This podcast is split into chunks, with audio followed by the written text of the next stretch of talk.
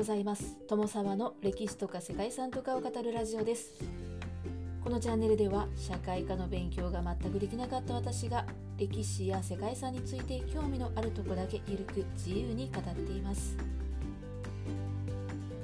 本日ご紹介する世界遺産はポーランドにあるワルシャワの歴史地区です。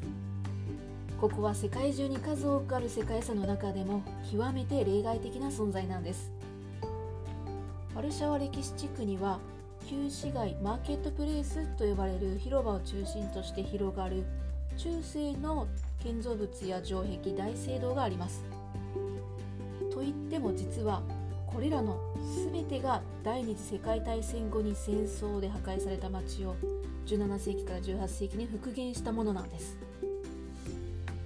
1980年に世界遺産に登録されましたが再建された市街が世界遺産に登録されたのは世界初のことでした。それが一体どういうことなのか。本日はワルシャワという町が歩んできた破壊と再生の歴史についてお話ししたいと思います。よかったら最後まで聞いてみてください。この番組はキャラクター辞典ワンタンは妖怪について知りたいパーソナリティ空飛ぶワンタンさんを応援しています。ワルシャワの歴史は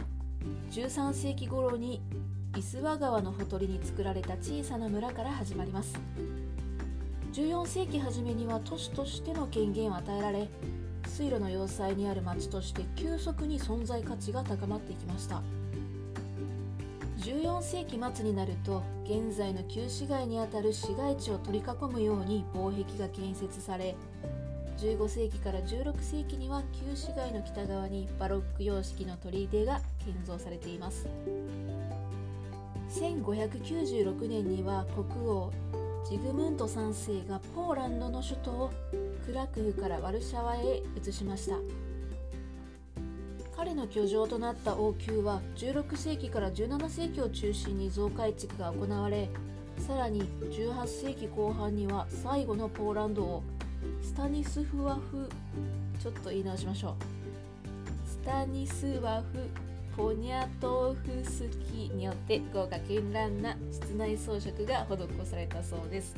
はい。スタニスワフポニャトフスキが最後のポーランド王だそうです。非常に読みにくい。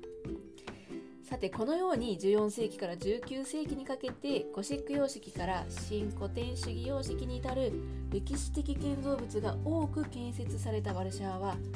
その美しさから北のパリとも称されたそうです。しかしポーランドという国自体は外敵の侵入を遮るものがない平地に位置していたため他国の侵略を受けやすい環境にありました。16世紀以降近隣諸国の侵略を受けることとなりその後プロセインオーストリアロシアの3国が行ったポーランド分割により18世紀後半に国家が消滅しました。ポーランドの民主主義者たちは独立させることを目指して運動を繰り返しましたがロシア軍によってそれも鎮圧されていました。その後第一次世界大戦中の1917年にロシア革命が起こると事態は一変しユゼス・ピウスツキを国家元首としてポーランド共和国の独立が宣言されました。ユゼス・ピウスツキですね。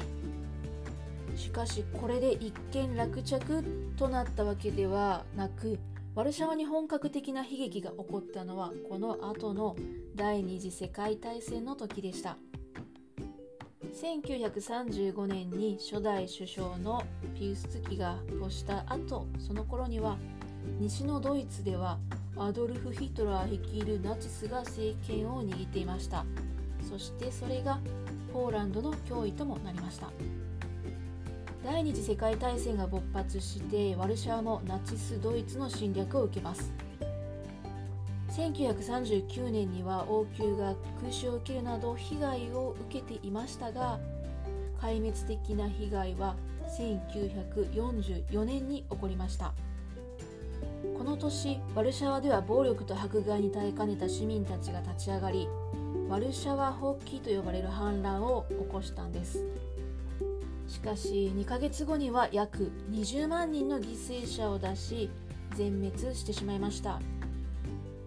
そしてナチスドイツの爆撃と破壊活動によってワルシャワの町の80%以上が瓦礫と化して特に